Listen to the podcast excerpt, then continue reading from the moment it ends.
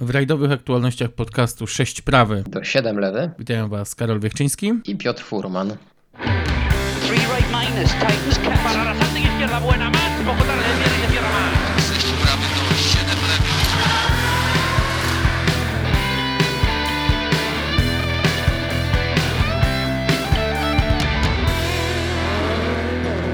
Podsumowanie rajdu IPR zaczniemy tak samo grubo, jak grubo wydzwonił Kalerowan Pera.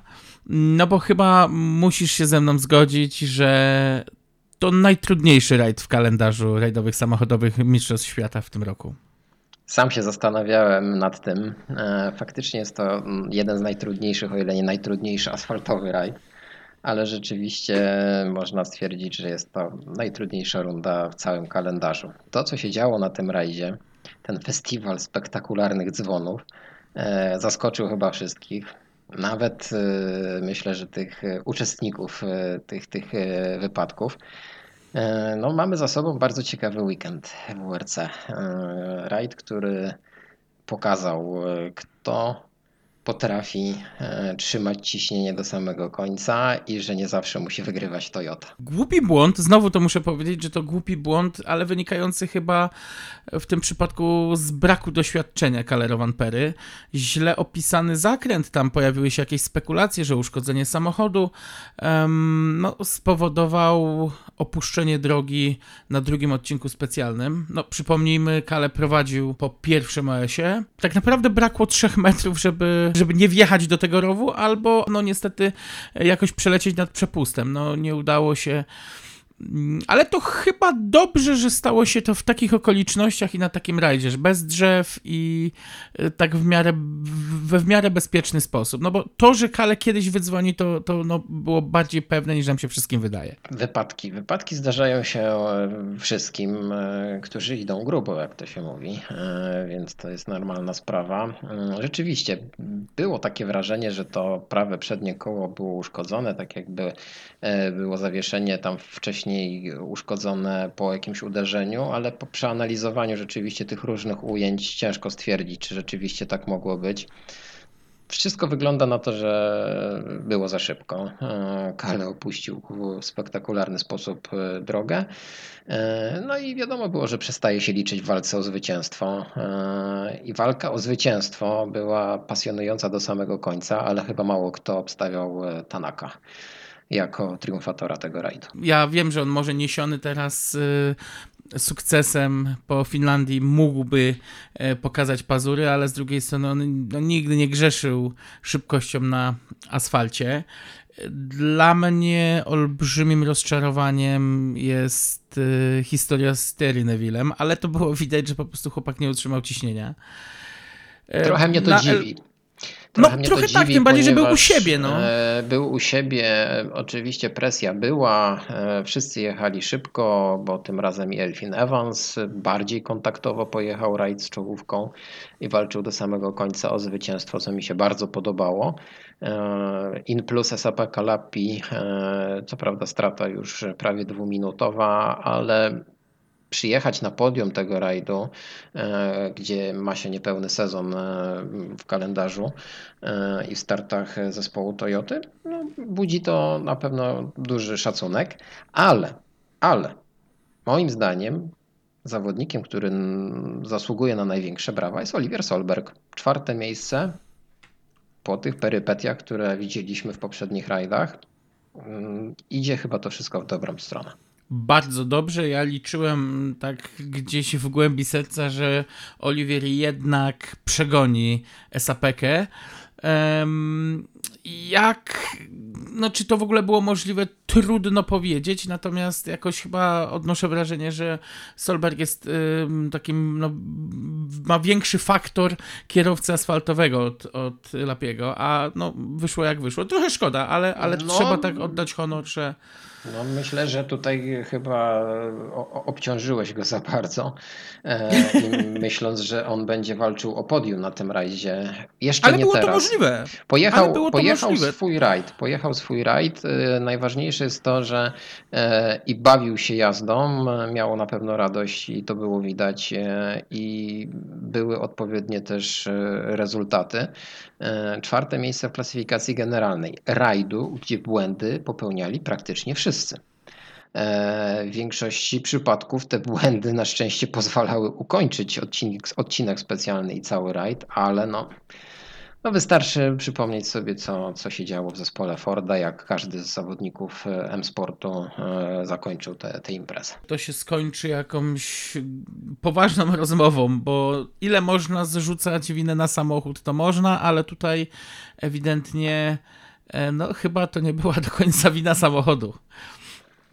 Nie, no tutaj rzeczywiście mm, jakaś polemika e, pojawiła się po, po, po naszych e, postach na naszym fanpage'u, że zawodnicy zawodzą. No, nie upatrywałbym problemów tylko i wyłącznie w zawodnikach. E, rozmawialiśmy o tym, rozmawialiśmy o relacji w zespole, o, o tym porozumieniu na linii kierowca, mechanicy, inżynierowie. Problem leży w zespole. Mm, nie zmieniłem zdania na temat e, Craiga Brina. Uważam w dalszym ciągu, że to jest zawodnik e, z potencjałem i jest w stanie e, coś ciekawego jeszcze pojechać. Mm, nawet Pumą.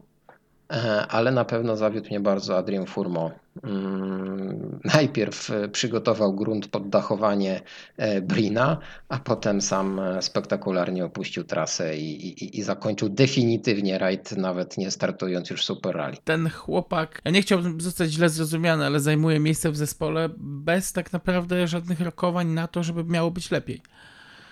No a pukają inni zawodnicy e, do Dokładnie. czołówki. Mm, a jeżeli mówimy o tym, e, że ktoś ma ochotę zająć jego miejsce nawet w takiej pumie, no to trzeba troszeczkę porozmawiać o rywalizacji WRC2 e, bo tam się dużo działo. Zwycięzca tego rajdu, Stefan Lefebvre, no, przypomnij sobie, też był upatrywany jako kierowca czołowy, który mógł w Citroenie zdobywać e, szlify i wygrywać rajdy w Mistrzostwach Świata. Tak się nie stało, jest w tej chwili w WRC2, no ale przecież jest też e, Mikkelsen, który był drugi. E, I on chyba ma największą ochotę wrócić do światowej czołówki. I to tak, i to widać nawet już, że tak powiem, przy zielonym stoliku, bo tak. mnie Właśnie, troszeczkę... wytłumacz skąd się 15 sekund kary wzięło Stefana bo to mnie, mnie troszeczkę, no bo to jest troszkę śmieszne. Mm, y, po zakończeniu rajdu y, oficjalnie zespół Talksport, a zgłaszający Mikkelsena i Eriksena oprotestowali Francuzów, e, tłumacząc, że kierowcy, że kierowca Citroena zjechał z drogi czterema kołami, przyciął gdzieś, ominął niemalże zakręt i to sprawiło, że dzięki temu on wygrał rajd. I zrobił to dwa razy na dwóch pętlach, więc powinien ponieść karę. No i faktycznie FIA przeanalizowało, oficjele i delegaci przeanalizowali i nagrania z zewnątrz, i nagrania z onboardów e, od Lefebra i, i, i okazało się, że istotnie zjechali czterema kołami z drogi, ale nie było to aż tak drastyczne naruszenie mm, przepisów, żeby go dyskwalifikować albo odebrać mu zwycięstwo, więc um, za pierwszą pętlę dostał 5 sekund kary, za drugą dostał 10, co dało mu 15 sekund kary, e, co w ponad 18-sekundowej przewadze no, zniwelowały się do 3 sekund, ale i tak zwycięzcą został Lefebvre.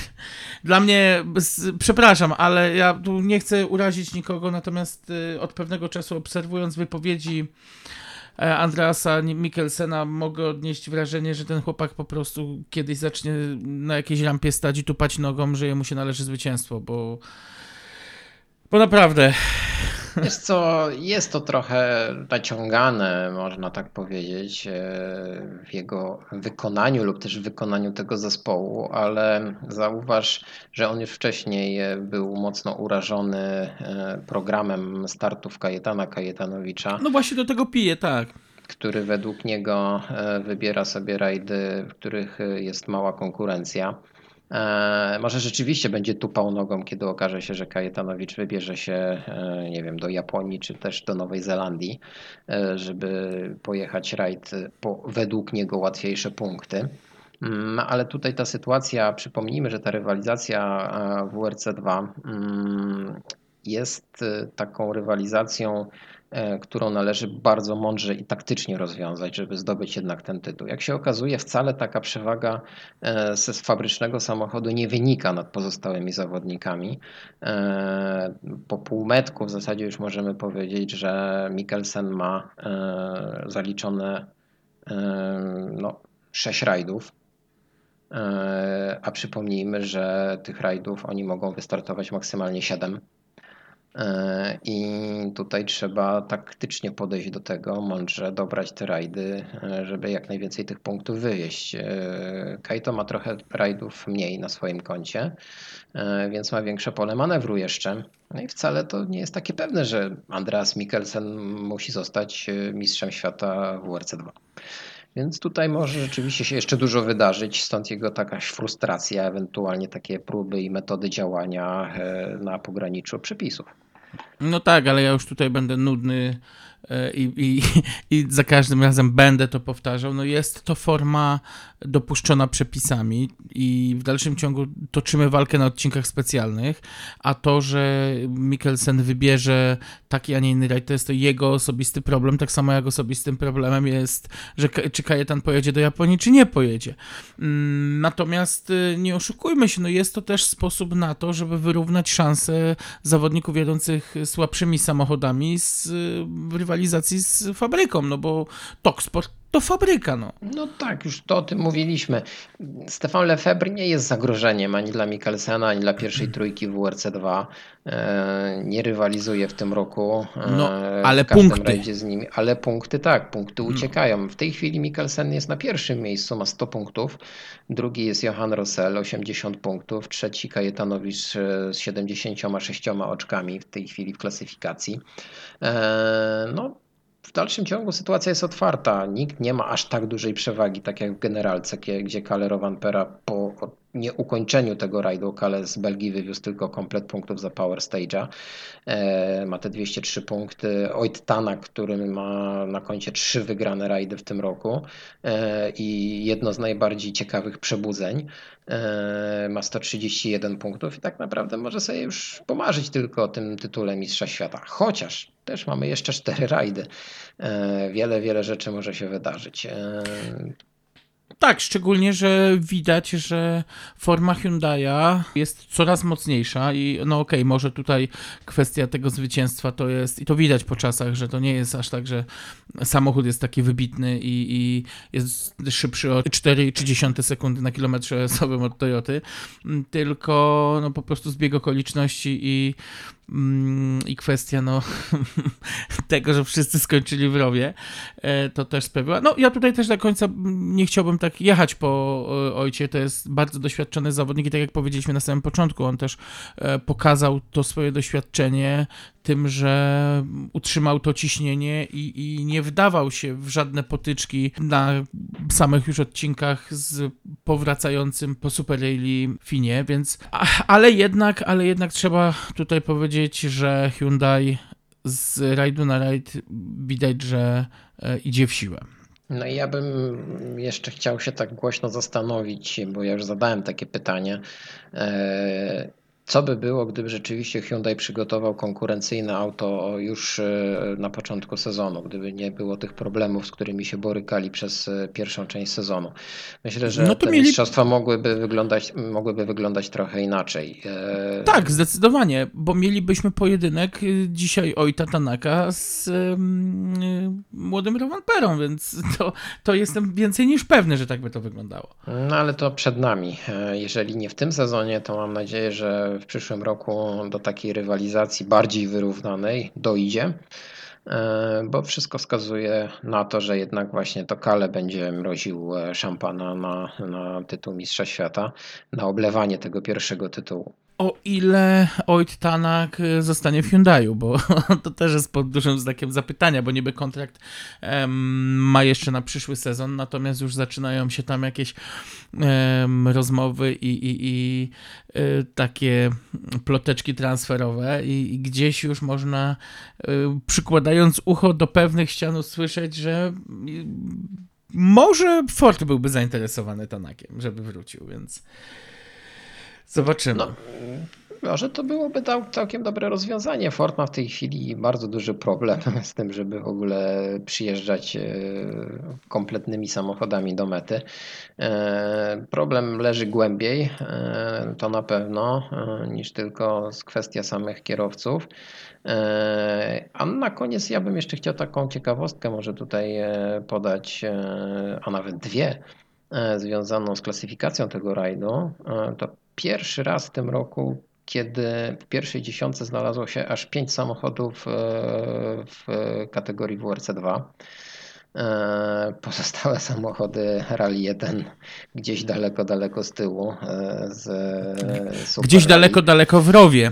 Daleko w rowie, a potem daleko z tyłu w klasyfikacji. Mm, Tak więc to też coś mówi o tym rajdzie, o jego poziomie trudności. E, Bo co by nie mówić e, o, o, o rajdzie IPRU, no to mamy tu do czynienia z rajdem bardzo specyficznym.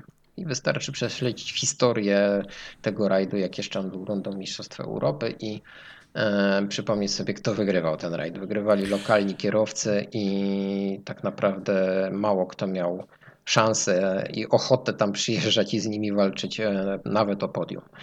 No, oczywiście pełna zgoda, ale jednocześnie był też to taki rajd, ja się śmiałem zawsze, że to taka trochę szara eminencja rajdowa, bo e, pomimo tego, że no nie była to impreza jakoś wybitnie prestiżowa na arenie międzynarodowej, e, ja wiem, że to może zostać źle odebrane, ale, ale no nie może porównywać się, nie wiem, czy z Monte Carlo, czy z, z rajdem em, Katalonii. To mimo wszystko był gdzieś jakąś taką, em, był takim wyznacznikiem e, tego, że no, nawet zobacz, w latach 80. zespół FSO na trasy IPRU się wybierał i, i, i był to rajd, który jednak, e, który jednak był magnesem. Tak, ale ja już wspomniałem, że ten rajd był największym wydarzeniem sportowym w Belgii e, swego czasu. E, To był rajd, który mm, był takim wykładnikiem e, belgijskich rajdów, e, poziomu ich trudności, gdzie przecież nie mamy do czynienia e, z wąskimi półkami asfaltowymi ala trasy we Francji czy, czy, czy nawet we Włoszech, tylko są proste drogi między polami, kawałek prostej, hamowanie, lewy opór, prawy opór, nawrót i znowu. No ale okazuje się, że właśnie taka konfiguracja trasy powoduje, że ten rajd jest bardzo trudny, bardzo niebezpieczny e, pod tym względem, biorąc pod uwagę właśnie to, że te rajdówki są naprawdę bardzo szybkie. Ja już w zeszłym roku uważałem, że e, na te trasy te rajdówki są trochę za szybkie. E, Ale, ale no, No, no paradoksalnie jest, bo biorąc pod uwagę Mhm. to nawet, że rajd IPRU znalazł się w Mistrzostwach Świata no, troszeczkę przez przypadek. Tak, to jest, to, to masz 100% racji. Ja tutaj może głupie porównanie, ale nawet do tej Korsyki e, zwróć uwagę, że na Korsyce nawet jak coś nie, nie wyjdzie, to z jednej strony owszem masz tą, masz tą przepaść, ale z drugiej strony masz zawsze skałę, o którą się możesz oprzeć. E, tutaj masz rów, mm, w który po prostu wlecisz i cię wciągnie, więc... Tak, z e, pełną prędkością. to było doskonale widać w tych czterech liderach, wśród czterech liderów em, rajdu, którzy nie kończyli go z powodu, no nie defektu, tylko wypadku, no. No, nie było marginesu na błąd, tak? E, My tam wspominaliśmy ostatnio o rajdzie Finlandii, że tam jest mały margines na błąd, ale w porównaniu do rajdu, e, ostatniego rajdu, no to zupełnie inaczej możemy na to popatrzeć. Na koniec jeszcze taka ciekawostka creme de la creme, bo wypada by wspomnieć o tym, e, kto wystartował w klasyfikacji WRC2 Masters. E, wystartował Freddy Loix. Tak, przecież wyjadacz belgijski, Tak jest. rekordzista, przecież on wystartował 23 razy w tym rajdzie, 11 razy wygrywał. E, Jest nieprawdopodobnym dominatorem tego rajdu. E, a wystartował tutaj kolejna ciekawostka, również z kierowcą rajdowym byłym, z Peterem Czunem, który przecież jest rekordzistą, jeśli chodzi o tytuły mistrza Belgii. E, posiada tych tytułów aż 8. E, w rajdzie IPRU wystartował 16 razy, wygrał go tylko raz. No taki duet muszę powiedzieć, że robi wrażenie. E, I sama klasyfikacja w ogóle WRC 2 Masters, bardzo pasjonująca dla mnie. Pierwsze miejsce Armin Kremer, drugie Freddy Loix, a trzeci na dokładkę Olivier Bury. No, kto nie pamięta tych nazwisk? Przecież to są nazwiska sprzed 20 lat e, zawodników, którzy rozdawali karty na rajdowych trasach. Nieprawdopodobne. Ja trochę ponarzekam, bo ja bym tych panów widział e, w, na przykład Porsche 911, które dość licznie w Mistrzostwach Belgii się pojawiają, natomiast no tylny napęd dla tych gości i tutaj ścigać się w, takim, w takiej klasie gentlemanów byłoby naprawdę super zobaczyć. Ale mimo wszystko tak, WRC 2 Masters kapitalny cykl i e, no szkoda tylko, że, że tak mało legend mm, naszego ukochanego sportu tam się jednak zgłasza. No, rajd e, straszny, rajd przerażający chyba po tej e, ostatniej edycji, tym bardziej e, tak będzie postrzegany. Tam trzeba jechać wszystko, ale też trzeba umieć utrzymać się na trasie. Dobrze. To co? Oddajemy głos Marcinowi Rybakowi tradycyjnie. Tym razem nie był na tym rajdzie, ale jego doświadczenie e, z pewnością uzupełni e, to, o czym my nie powiedzieliśmy e, i, i zamknie nasze podsumowanie tego rajdu. Do usłyszenia. Do usłyszenia. Cześć, witam Was po rajdzie IPR. Mm, był to chyba najlepszy rajd IPR w ostatnim co najmniej dziesięcioleciu i przyznam szczerze, że śledzenie wyników było niesamowicie fajne, biorąc pod uwagę, że na tym rajdzie nie byłem. Obiecałem sobie w zeszłym roku, że na ten rajd nie pojadę i postarałem się dotrzymać słowa w, w tymże sezonie. Mm, co nie zmienia faktu, że nie byłem obecny wirtualnie na każdym z odcinków, nie prowadziłem konwersacji z moimi znajomymi i nie, nie informowałem e, się u źródeł, jeżeli działo się coś naprawdę ciekawego. W sumie mm, decyzja moja o niepojechaniu na Ride Ip wynikała nie tyle z faktu, że jest to zły rajd, bo jak najbardziej te odcinki są cholernie wymagające i mm, potrzeba na nich naprawdę absolutnie stuprocentowej pewności co do samochodu. E, notatek, e, mm, punkty hamowania są chyba najbardziej istotne z całego sezonu. Dodatkowo e, nie ułatwia, nie ułatwia życia zmienność nawierzchni, ilość brudu, o którym w tym roku było wyjątkowo dużo mówione. Nie wiem akurat czemu w tym roku, mimo że pogoda e, nie była jakaś koszmarna w porównaniu do lat minionych. Niemniej jednak e, jest to rajd, który mm, od strony sportowej może się podobać. Na pewno dla kierowców jest niesamowicie dużym wyzwaniem i wymaga ultraprecyzyjnej i bardzo um, bardzo zaangażowanej jazdy. Tutaj nie można sobie odpuścić żadnego skrzyżowania, bo okoliczności przydrożne nie wybaczają najmniejszego nawet błędu. Natomiast pod względem organizacji e, dla zarówno kibica, jak i dla, dla osób związanych z obsługą tego rajdu, czyli mediów, tutaj mam na myśli fotografów, e, operatorów kamer e, czy dziennikarzy, jest to najkrócej mówiąc jeden wielki koszmar. Mm, pomijam fakt tego, że jest to jeden z najdroższych rajdów e, w kalendarzu, bo ceny karnetów potrafią naprawdę zwalić z nóg.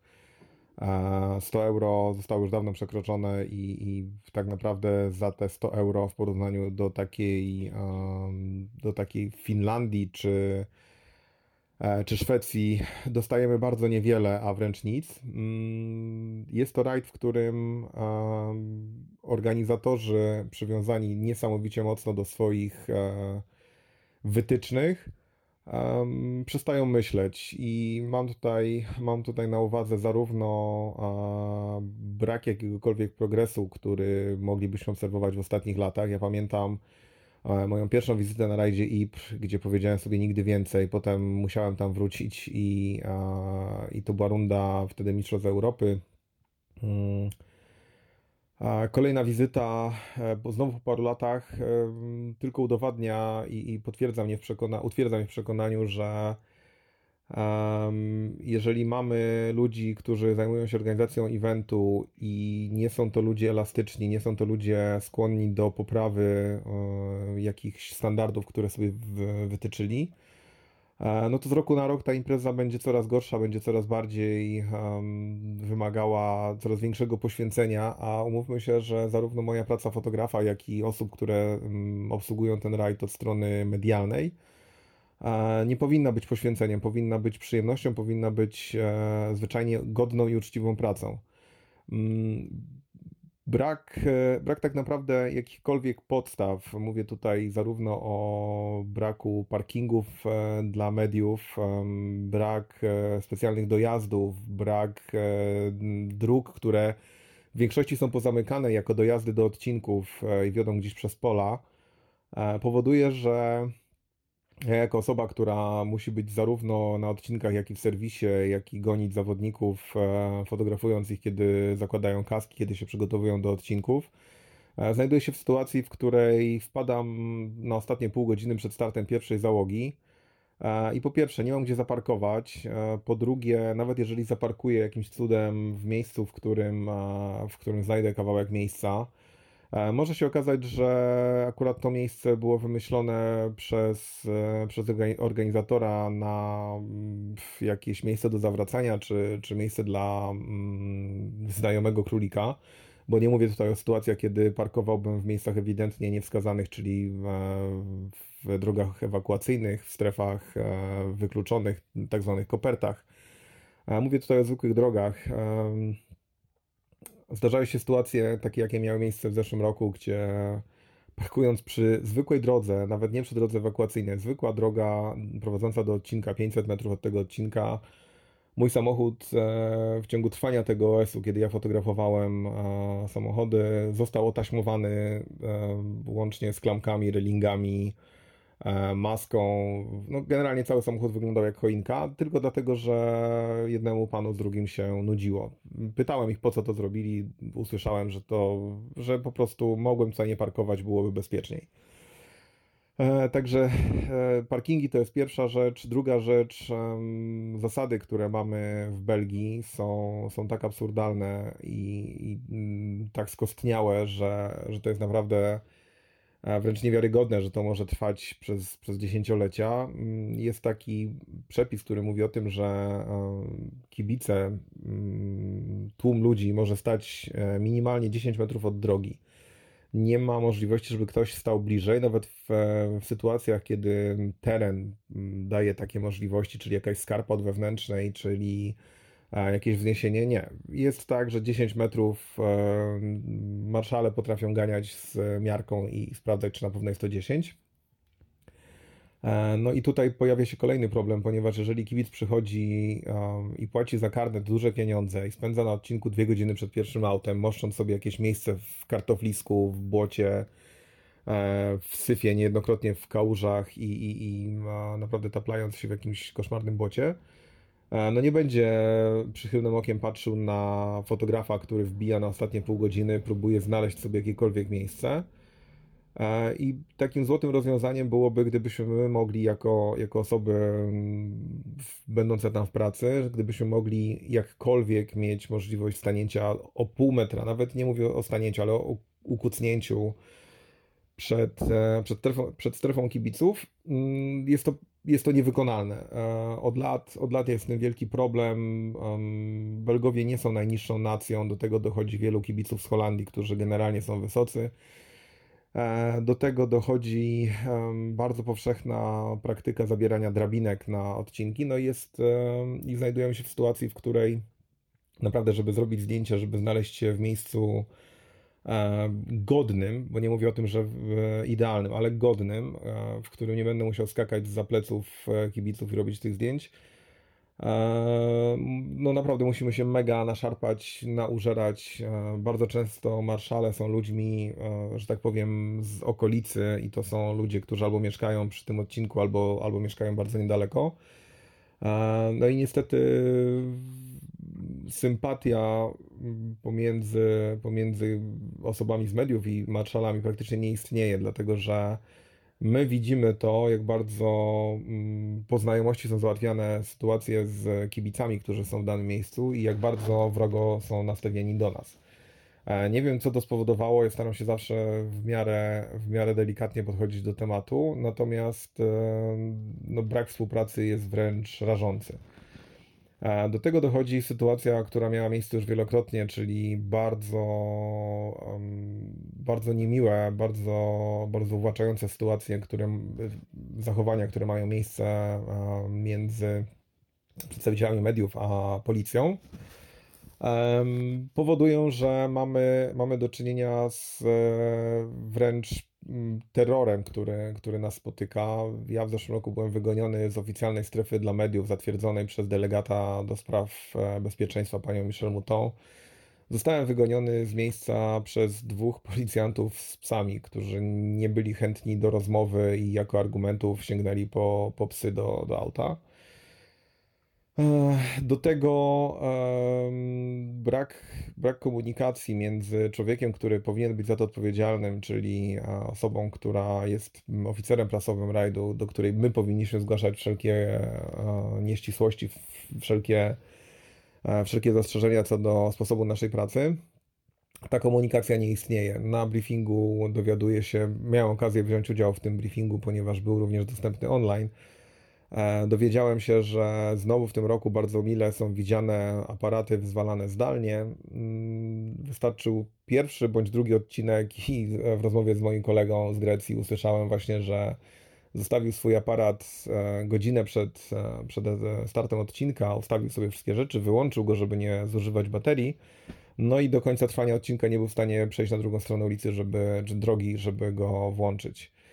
A, także kolejny rok e, i kolejne, kolejne fuck-upy. Mm, I to jest, e, to jest jeden z powodów. E, Ja nie ukrywam, że nie mam ciśnienia na to, żeby jeździć za wszelką cenę na każdy event, który, który jest w kalendarzu. Natomiast Belgia, nawet gdybym miał wolne w ten weekend, nawet gdybym miał możliwość pojechania tam, nie wiem, gratis, no Belgia jest absolutnie ostatnim miejscem, w którym chciałbym się znaleźć. E, Szczęśliwie nie musiałem tam być.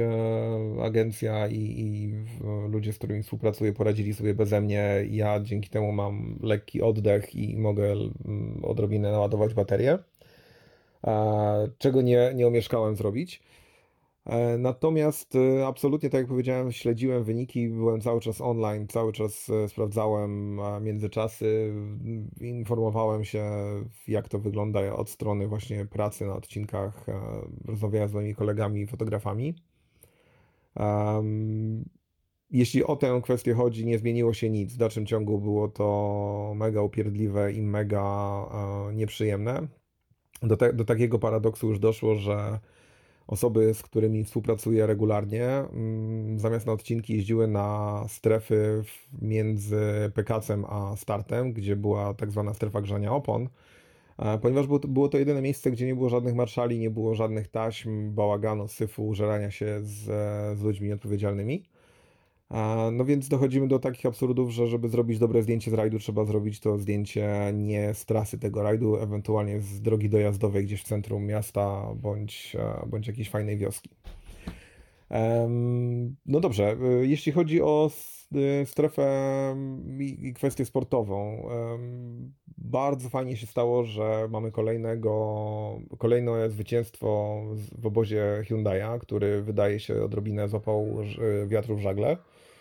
E, Oit Tanak może nie był takim stuprocentowym faworytem e, na tym evencie, ponieważ wiadomo, że Thierry Neville u siebie w domu jest zawsze pieruńsko mocny i właściwie był takim murowanym faworytem do zwycięstwa, z czego się fajnie wywiązywał, bo, bo prowadził em, przez dłuższą chwilę. E, No ale jak widać, nawet jemu zdarzają się potknięcia. Akurat jemu się zdarzają te potknięcia dość często, ale, ale nawet u siebie w domu potrafił popełnić e, taki w sobie niewinny błąd, który zakończył się systemem Super Rally dla niego w, w kolejnym dniu startu. Oit Tanak pojechał na chłodno, bardzo, bardzo, mm, nie chcę powiedzieć, że asekuracyjnie, bo absolutnie tak nie jechał, ale bardzo bardzo ładnie wykalkulował sobie, ile może zaryzykować w tym rajdzie, żeby, żeby było jeszcze bezpiecznie, a wystarczająco szybko. I tak naprawdę e, błąd Calero Van Pery e, na drugim odcinku rajdu ułatwił mu to zadanie niesamowicie, bo okazało się, że że Kale na własne życzenie zaserwował sobie turystyczną przejażdżkę przez, e, przez okolice Ypres i walkę o 5 punktów jedynie na Power Stage'u, którą to wygrał. E, Natomiast Oid zrobił to, co do niego należało. Trzymać się tak blisko Thierry'ego, jak to jest tylko możliwe i czekać na ewentualną jego wpadkę. Ta, się, ta, ta miała miejsce, ta się zdarzyła. Oid dowiózł spokojnie e, zwycięstwo, chociaż oczywiście e, naciski ze strony Elvina Evansa były bardzo duże i, i Elvin wygrał w sumie bardzo dużą liczbę odcinków, chyba najwięcej w całym rajdzie. Em, Niemniej jednak e, na tych drogach uzyskanie przewagi większej niż 2-3 sekundy na odcinku jest praktycznie niemożliwe i do tego dochodzi jeszcze degradacja opon plus syf, który się znajduje na drodze. E, I czasami naprawdę lepiej to odpuścić i lepiej dowieść spokojnie do drugie bądź trzecie miejsce do mety niż ryzykować. Przekonali się o tym zarówno Craig Breen, jak i Adrian Formeau, który jechał na fajnym piątym miejscu i po raz kolejny rajdu nie ukończył i po raz kolejny a, sobie u, u szefostwa M-Sportu. Co zaowocowało, już wiemy. em, tak naprawdę była to informacja, która pojawiła się w kuluarach bardzo szybko. em, że prawdopodobnie nie wystartuje w rajdzie Akropolu, ponieważ Fiesta po jego dzwonie była uszkodzona dość mocno. Mimo, że nie wyglądało to jakoś strasznie, ale, ale jednak uderzenie było solidne i, no i trzeba ją naprawić dość, e, dość gruntownie. E, Więcej szczęścia miał Craig Breen. Jego auto szczęśliwie się nie spaliło, e, chociaż tam gdzieś się pojawiły jakieś języki ognia i na takich kibicowskich ujęciach wyglądało to dość nieprzyjemnie. E, Gaz Greensmith, e, głupi błąd po raz kolejny, znowu problemy, dojechał na swoim miejscu daleko, daleko w stawce, chociaż tak naprawdę nie, nie korzystał ani z Super Rally, ani nie miał jakichś większych przygód. Ale uszkodzone zawieszenie nie pozwoliło mu na, na więcej.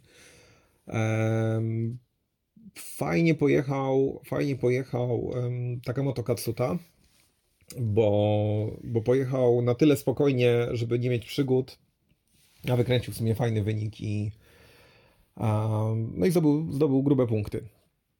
Mm, Oliver Solberg, a, fajna rekonwalescencja, myślę mentalna głównie po mega nieudanym rajdzie Finlandii Mm, i dla niego wielki bonus za, za czwarte miejsce. E, Przyznam szczerze, że bardzo mocno śledziłem rywalizację w kategorii e, Rally 2. E, No i tutaj mega ukłony dla mm, Stefana Lefebvre, który pokazał super dojrzałą jazdę. Nie startuje w tej chwili regularnie w Mistrzostwach Świata, ale pokazał, że nawet trzymając poziom Mistrzostw Francji, Mistrzostw Belgii, w których startuje teraz, mm, można spokojnie gromić tych największych, tych, którzy bardzo buńczucznie zapowiadali, że, że jadą po wygraną. E, Mówię to o Andrasie Mikkelsenie, który był drugi. Mm, Punkty, które tam zdobył, prawdopodobnie osłodzą mu trochę jego zgorzknienie spowodowane sytuacją w Mistrzostwach Świata i, e, i sytuacją w tabeli. E, Bardzo, bardzo ciekawy rajd pojechał, pojechały załogi, e, które, które znalazły się no, tak naprawdę w, może nie tyle przypadkowo, ale nie jechały w kategorii junior, ponieważ kategoria junior nie jechała w Belgii, ale śledząc wyniki samego Pajariego e, w aucie kategorii Rally 3, no chylę czoła przed gościem, bo niewiele startów po asfalcie ma chłopak na swoim koncie, a wbijał się w połowę stawki aut e, Rally 2 czy tam e, R5. Mm, Niestety nie ukończył rajdu problem z, ze szpilkami w e, tylnym zawieszeniu, w, znaczy w tylnym prawym kole i, i, i koniec e, eventu.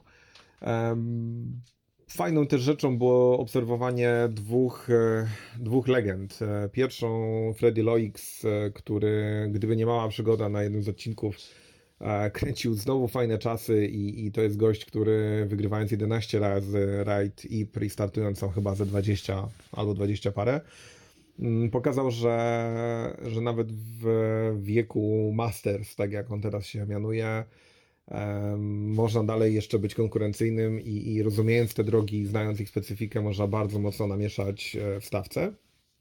Natomiast drugą osobowością tego eventu był Jos Verstappen, e, ojciec Maxa. E, Były kierowca F1, emeryt od dłuższego czasu, stwierdził, że chyba fajnie byłoby spróbować jakiegoś rajdu.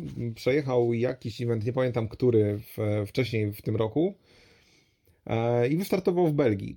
Początek mało obiecujący, ale z OS-u na OS, na OS zaczął notować coraz lepsze czasy i szczerze mówiąc, gdyby nie, nie to, że musiał skorzystać z Supereli, to myślę, że jechałby na poziomie pierwszej dziesiątki. A umówmy się, że dla faceta, który siedział drugi raz w życiu w aucie rajdowym, e, no to było coś. I, I to jest tyle ciekawe, że mamy kilku takich kierowców, którzy obligują się, że chętnie by wystartowali albo startują sporadycznie, jak e, Valtteri Bottas, jak Mika Hakkinen.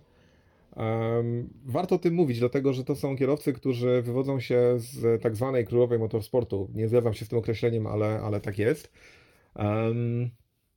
Warto ich obserwować, bo e, to też pokazuje, że na pewnym poziomie rywalizacji motorsportowej, nieważne z jakiej dyscypliny się pochodzi, e, te umiejętności są, ta prędkość jest, e, opanowanie samochodu jest super.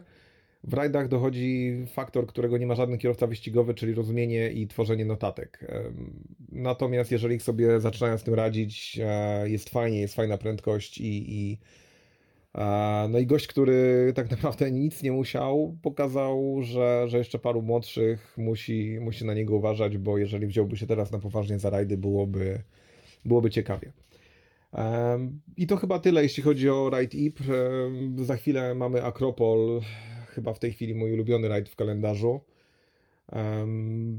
Cieszę się, że miałem okazję chwilę odsapnąć. Z Akropolu myślę, że będę miał dużo więcej ciekawych rzeczy do opowiedzenia, jeśli chodzi o, o bycie tam na miejscu, no bo jest to rajd bogów, jak, jak sama nazwa wskazuje. Tam się dzieje mega dużo na każdym odcinku.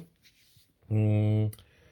No i moje nastawienie do tego rajdu jest absolutnie prze- przeciwne do tego, co, co, co, co mogę powiedzieć na temat rajdu w Belgii. Trzymajcie się, pozdrawiam Was i do usłyszenia. Three right minus, tightens cap. Para la salta izquierda, buena más. Poco tarde, viene